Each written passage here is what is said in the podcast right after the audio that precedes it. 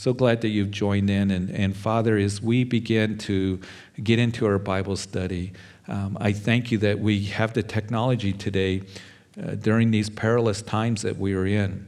And there's something here for us as we read this and as we consider this. So bless this time, touch every heart that is listening in right now. Uh, we need to be encouraged. We need to hear your truth. I pray it would lead to, to longing for you, Lord, more of you. Just as David was out in the wilderness praying that prayer, that Lord, I long for you in a dry and thirsty land. And so, Lord, bless this time as we study your word. In Jesus' name. Amen. In Psalm 63, a psalm of David when he was in the wilderness of Judah, we do read, O God, you are my God, early will I seek you. My soul thirsts for you, my flesh longs for you in a dry and thirsty land where there is no water. So I have looked for you in the sanctuary to see your power and your glory. In verse 3, because your loving kindness is better than life, my lips shall praise you. Thus I will bless you while I live, and I will lift my hands in your name. My soul shall be satisfied as with marrow and fatness, and my mouth shall praise you with joyful lips. When I remember you on my bed, verse 6, I meditate on you in the night watches, because you have been my help, and therefore in the shadow of your wings I will rejoice. My soul follows close behind you, your right hand upholds me. And as we've been looking at these Psalms, Psalms 61, 62, and 63, if you join us on Sunday mornings uh, going through these Psalms, this is a trilogy of Psalms that David wrote when he was out in the wilderness. And as we have discussed, that David had to flee Jerusalem, as you read those chapters in 2 Samuel, chapters 15 through 18, as David's son, Absalom, had plotted and planned and manipulated uh, for a time to where the hearts of, of the men of Israel had turned towards Absalom and he usurped the throne away from his father. He's coming into Jerusalem. David is told, Hey, that Absalom is coming for you. Uh, the men of Israel have turned towards him. David fled Jerusalem at that time. He didn't want there to be bloodshed in Jerusalem.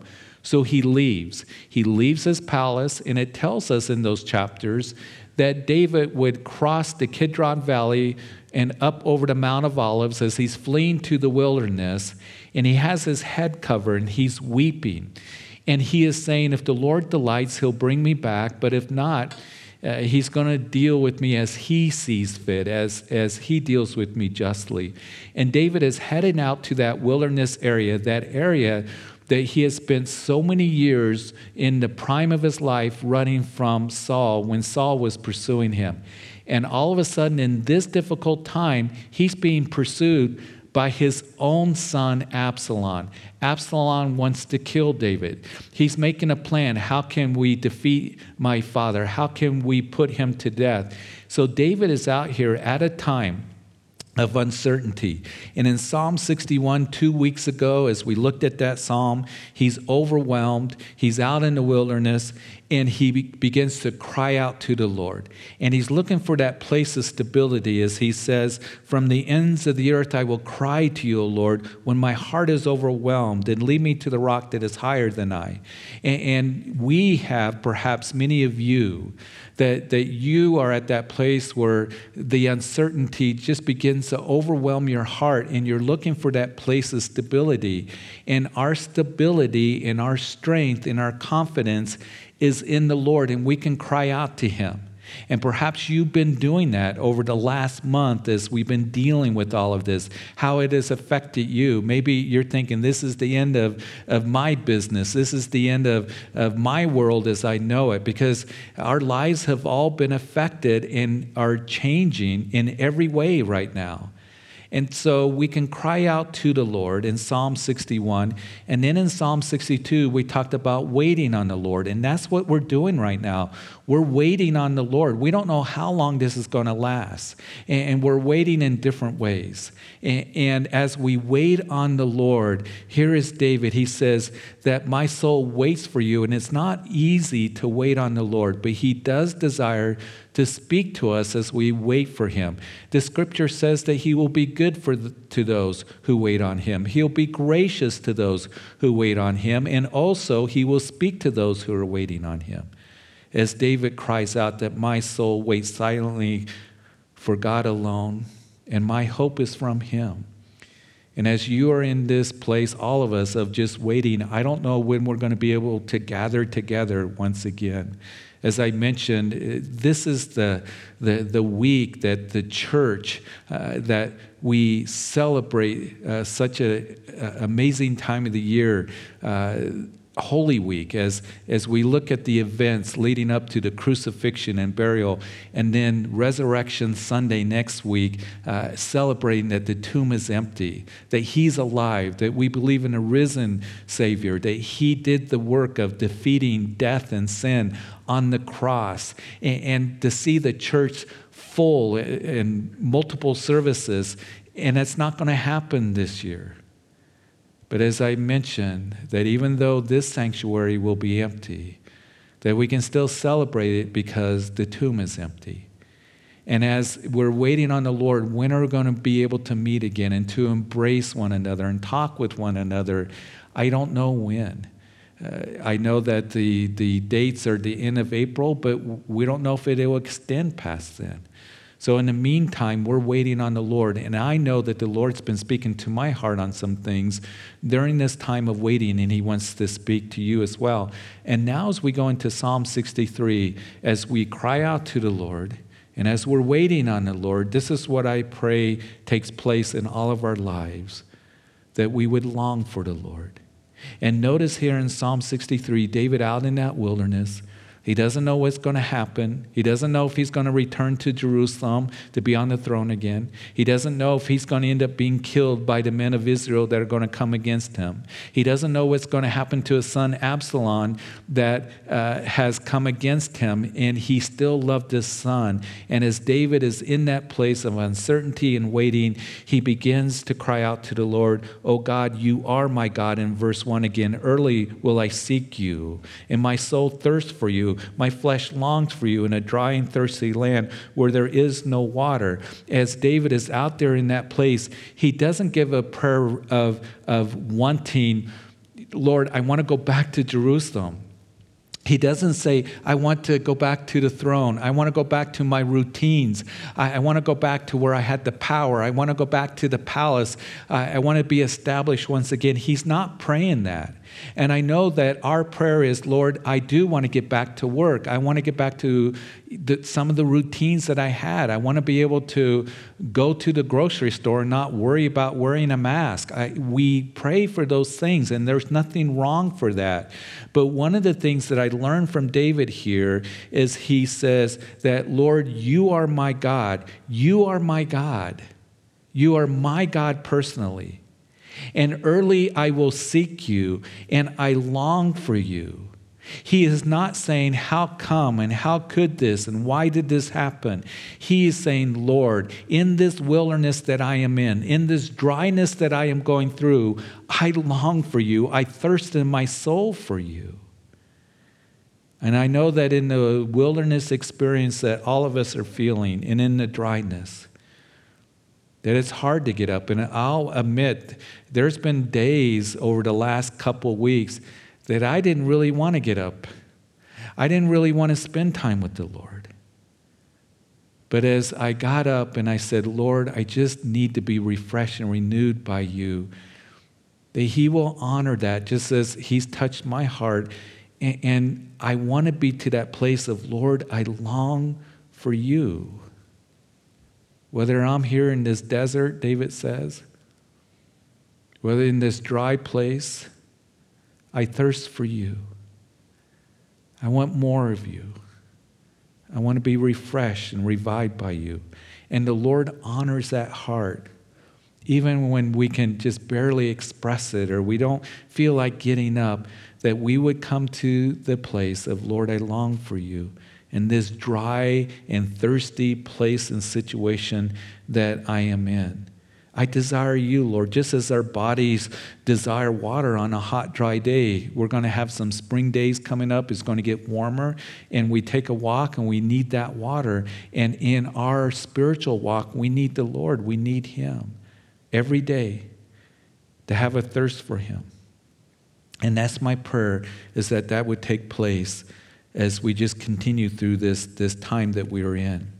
It reminds me of as we observe Palm Sunday, of course, it's the time where uh, Jesus came riding triumphally into Jerusalem. That's what we call it, the triumphal entry. And I like to remind us that the true triumphal entry is going to be in the second coming of Jesus Christ when he comes to the Mount of Olives and, and he establishes his kingdom and sits on the throne of David. But the triumphal entry, as Jesus comes in for the last week of his life, includes uh, coming into Jerusalem on the first day of Passover on that Sunday, uh, a great celebration. And by the uh, end of the week, uh, we see that he's crucified. We know that uh, he is hung, hanging on a cross, buried, and then uh, on the first day of the week after that week of Passover, that he rises from the grave. But in the triumphal entry, it's interesting to consider it because as we read about it, I'm going to read from John chapter 12 and verse 12 that a great multitude had, that had come to the feast, when they heard that Jesus was coming to Jerusalem, took branches of palm trees and went out to meet him and cried out, Hosanna, blessed is he who comes in the name of the Lord, the King of Israel. And when Jesus, then Jesus, when he had found a young donkey, sat on it, as it is written, that fear not, daughter of Zion, behold, your king is coming, sitting on a donkey's colt. Of course, a fulfillment of Zechariah chapter 9, verse 9. And we know the story of the triumphal entry. We've heard it many times, perhaps have read it before, but you put the gospel accounts together of the triumphal entry of Jesus recorded in all four gospels. We know that Jesus, making his way up from the Jordan Valley, that there was a great multitude with Jesus coming up from, uh, as he passed through Jericho, about 30 miles down in the Jordan Valley from the Mount of Olives, and he's there, and you read in Luke's gospel how blind Bartimaeus is healed, and then Zacchaeus gets saved. And as he's about ready to make his ascent up to Jerusalem, and that's where the pilgrims, the travelers, during that ascent from they're going from uh, you know below sea level 1000 feet below sea level to where jerusalem is over 3000 feet above sea level is a steep climb but they had the songs of the ascent that you read in the book of psalms that they would be singing and at this time that Jesus is making his way into Jerusalem, that the Gospels again say there was a great multitude with Jesus. And Jesus, Luke's Gospel uniquely tells us that people are expecting him to usher in the kingdom of God immediately. So Jesus stopped and he told the parable of the mina. And that is, there was a man, a ruler, who gave each of his servants a mina, and then he went away to a faraway place to receive uh, a kingdom, and eventually would come back, and each one of those servants had to give an account of what they did with that mina that was entrusted to them. And in that, we learn so much about how we, and it's very similar to the parable of the talents in Matthew's gospel, how what's been entrusted to us, what we are to you know, invest um, those things, uh, the gospel, uh, the gifts that the Lord has given to us, the opportunities, investing in the kingdom. Because Jesus would say, Occupy till I come.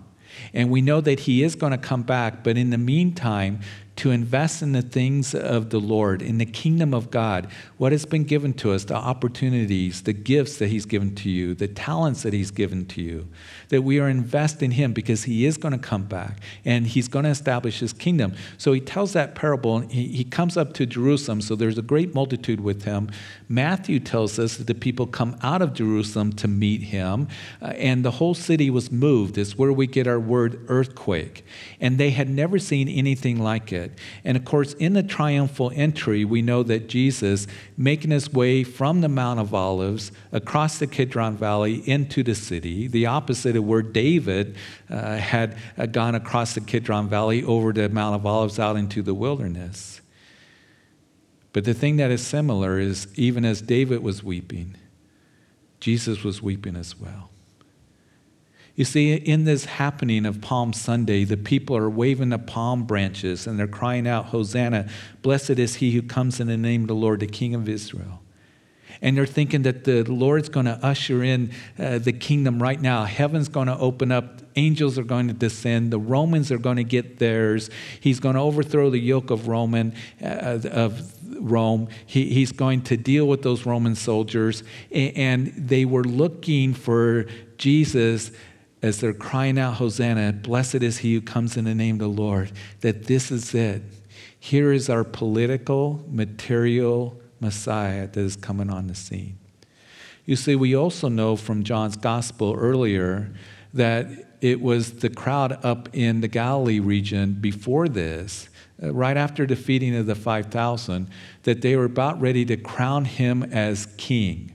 Uh, he fed us. He's healed us of every kind of disease. If we hail him as our Messiah, as we crown him as our King, we won't go hungry again. We, we won't ever be sick again. And it says that Jesus dismissed the crowds. And as here they're crying out, waving the palm branches was, was a symbol of political freedom and national freedom. That Jesus knew that they were not coming to him for the right reasons and longing for Him. Please understand what I'm saying. There's nothing wrong with, Lord, help me financially because we're going through a hard time. Lord, my business. Lord, I want to provide for my family because He cares for those things. And He cares for the needs that you have. But more than anything, what our prayer should be that, Lord, that you would write into my heart that I would long for you, even as David. David, who had lost everything at this time that he's writing this psalm. And Lord, I want to know you more. And I know that you will take care of me, that you're going to provide for me. And you see, as Jesus was weeping over Jerusalem, that he was weeping because he knew by the end of the week, when they realized that he wasn't going to usher in the kingdom and, to give them their material political world that they were expecting that they would cry out, Crucify him. And we will not have this man rule over us. But Jesus came, and, and that's what we remember during this week leading up to Good Friday and the resurrection. Jesus came to free us from the greatest bondage and need that any person has, and that is the bondage of sin. And as Jesus is weeping, he knew that they would be rejecting him but he would go to a cross to die for you and for me so that we can be free from the penalty of sin. And then as we live for him from the bondage of sin. And he went to the cross, as we're going to talk about on Friday, and cried, It is finished. I've done the work, I paid the price, so that we do have hope. And he is going to come and establish his kingdom, but that we would long for him. And it's interesting that in John chapter 12, let me read it to you quickly, that it was in the same chapter that the Greeks came to the feast and came up to worship. And they came to Philip, who was from Bethsaida of Galilee, and asked him, saying, Sir, we wish to see Jesus. And Philip came and told Andrew, and in turn, Andrew and Philip told Jesus.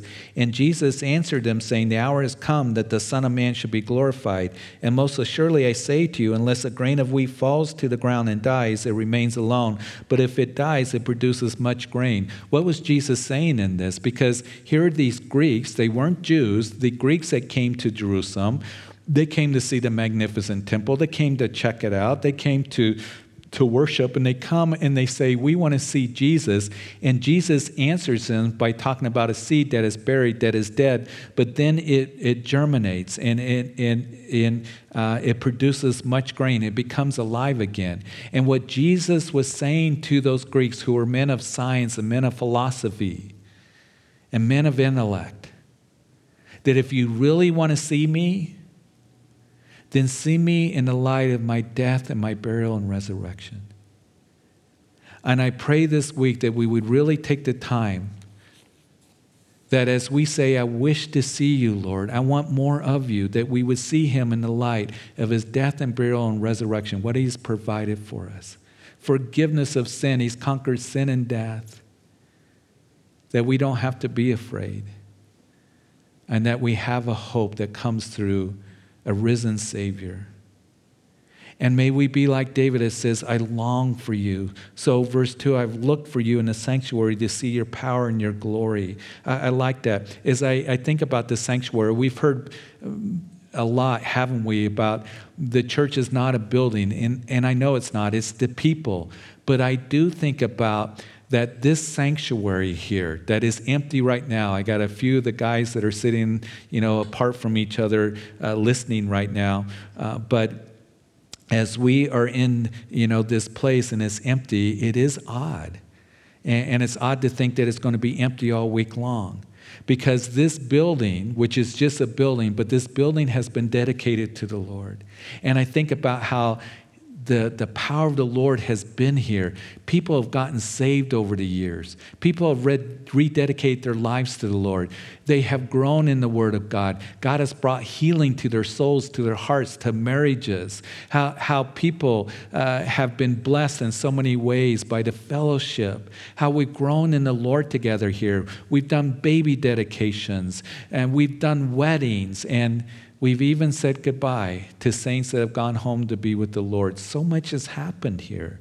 And I am confident will continue when we're able to meet again. But I do want to encourage you in this that your home now is a sanctuary. And the Lord wants to continue to work, to see His power working in you and His glory as you minister to your children, as you're ministering to maybe perhaps elderly parents as you're ministering to whoever is linked to you in your life. He still wants to work. And David here, as he says, first of all, I still have God. But then, number two, as we read in verse three, he says, I still have a song. Because your loving kindness is better than life. My lips shall praise you. Thus I will bless you while I live, and I will lift my hands to your name, and my soul shall be satisfied with marrow and fatness, and my mouth shall praise you with joyful lips. I still have God. Second of all, I still have a song. He says, I will praise you with joyful lips. I have to be honest. There have been days over the last couple weeks that I have been one that has spoken with complaining lips, pouty lips I want to come to this place where every day I want to praise you with joyful lips. And I want to remind us once again that, that joy is something that is much richer, much deeper than happiness. Happiness, uh, I'm all for happiness, but it's dependent upon circumstances.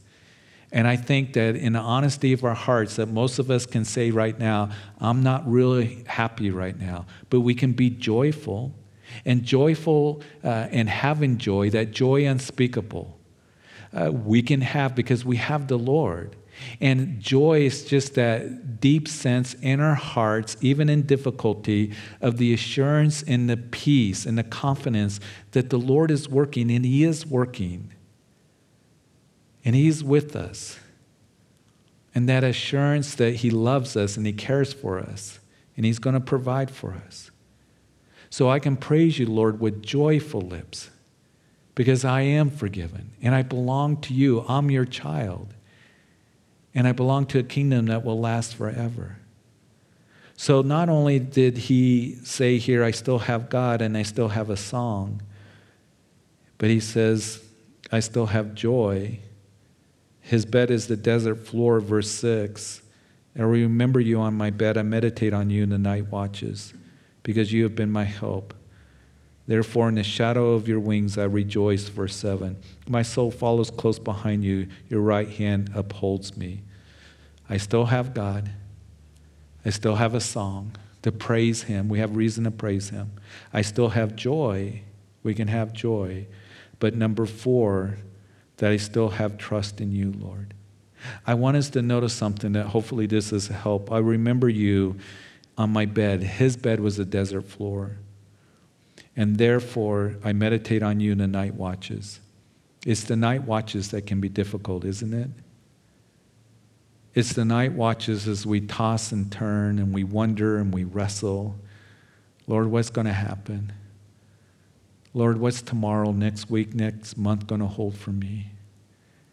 And as you are tossing and turning on your bed, meditate on Him. Look to Him. I meditate on you in the night watches because these things that run through our minds, and I go through the same thing as you do, can begin to just overtake our minds and begin to really overweigh our hearts. And I have to get my mind and my heart back on the Lord. To not magnify the challenges and the difficulties that are there, yes, but I'm going to magnify you on the night watches and Lord, I'm going to go to you because you are my help. I still trust in you. I, I know, Lord, that you are Almighty God that can help me in this situation. And, and, and Lord, you're going to see me through, and you care about me. And I'm going to remain in that place. In the shadow of your wings, I will rejoice. You know, I mentioned that Jesus, when he came into Jerusalem in the triumphal entry, he was weeping. There's a couple times in the scriptures that Jesus wept over Jerusalem because he knew that they would reject him. And as Jesus, one time he was weeping, and I've mentioned this before a couple weeks ago, that he was weeping, Oh, Jerusalem, Jerusalem, how I long to gather you as a mother hen gathers her chicks under her wings, but you are not willing to come. And now your city is left, left to you desolate, and you will not see me again until you say, Blessed is he who comes in the name of the Lord. The Lord is calling you and me to be gathered under his wings for that place of protection. And in that place of protection, David says that I will rejoice in the shadow of your wings. I have trust in you that you're going to help me. And we can trust him and rest in him because he rose from the grave. He died for our sins, and his love is true for us. My prayer is that we would, this week, draw close to Him, continue to seek Him, and that we would long for Him. And you're going to see that the Lord's going to show up, and He's going to minister to your heart. He's going to honor that. And the Lord wants to do just amazing things in our lives to open up our eyes spiritually that perhaps before we never really took the time to do that. He wants to show himself strong on your behalf in every way. So let's pray and, and don't turn off the, the, the computer or, or your iPad or smartphone. Let's, let's pray right now because we need to pray. And Father, as we come, I thank you for these words. These Psalms have brought us comfort. And Lord, that is my prayer that you would bring us to that place as we cry out to you and as we wait on you, that we would long for you. And Lord, that we would just sense your presence and that you would fill our hearts with joy. That we would be reminded of the hope that we have through the cross of Jesus Christ and the empty tomb. And Lord, knowing that you are on the throne, you care for your, your children, that we're adopted sons and daughters of the living God that can cry out, Abba, Father that, Lord, you care for our needs and you promise you'll supply our needs in Christ Jesus. So, first of all, I just want to pray for those who are listening right now that are losing heart or overwhelmed with the, the fears, the anxieties. I pray that you would, Lord, bring joy, that you would bring peace, a peace that passes understanding, that they would sense your presence that, Lord, you bring the comfort that only you can bring. Even as Paul would write to the Corinthians, that we had fears inwardly and conflicts outwardly, but the comfort of the Lord came to us. That, Lord, the comfort that only you can truly bring, an assurance that you see us and you care for us and you're going to get us through this. But during this time of waiting, during this time of need, during this time of, of hurt and concern, anxieties, whatever, you would be the Lord over all those things. I want to pray for those who perhaps are hurting because they've lost their jobs or or maybe if there's anyone who is sick right now. Lord, that you would just provide, that you would bring healing. I pray for protection upon all the families of this fellowship, Lord. Protect us from this virus, protect us from sickness, and also provide for us, Lord the needs that, that everyone has. Lord, I pray that our homes would be truly a sanctuary of where the things of the Lord are spoken. peace is given. Lord, where there is uh, the praises of the Lord with joyful lips. And Lord, there would be a place of seeking you. Help parents minister to their children, to their grandchildren, to minister to the elderly uh, parents that we have, that we would minister to brothers and sisters and those in the fellowship, Lord, to our neighbors as much as we can. And Lord, give us wisdom and help us not to focus on what we can't do, but to focus on what we can do. To be praying for our community. We pray for Weld County. We pray for our state, for our nation. Lord, that this would be a, a time of turning to you. That, Lord, that you want to save during this time. That we would be bold in speaking the truth of your word and the gospel message that, Lord, that you would take away this COVID 19 virus and we would be able to get back to work and back to fellowship. We pray for that. But, Lord, in the meantime, the work that you want to do, we trust you in doing it and touching hearts and lives and drawing us to yourself. And I want to pray if there's anyone now listening that you've never come to Christ, that Jesus says, Come to me, that I am the fountains of living water to refresh you, to save you, to forgive you because he went to that cross and died for your sins and he rose again. And he says, Come to be forgiven. The greatest need that any man or any woman has is to be forgiven of their sins and to surrender to him as Lord and Savior because he is going to come back. He's at the right hand of the Father. He conquers sin and death. He's the only one that did that. He's truly the Son of God. And you can pray where you are that, Lord, I come to you. And I ask that you would be my Lord, my Savior of my life. Forgive me of my sins. And I believe you died for me and, and you're alive and that you are my hope. So I thank you for hearing my prayer for this new beginning.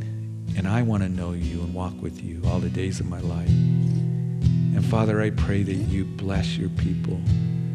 Lord, we look forward to the teachings this week, being able to reach out, give words of encouragement, whatever you have for us, but every single day to seek you in, in the dry and thirsty situation that we're in.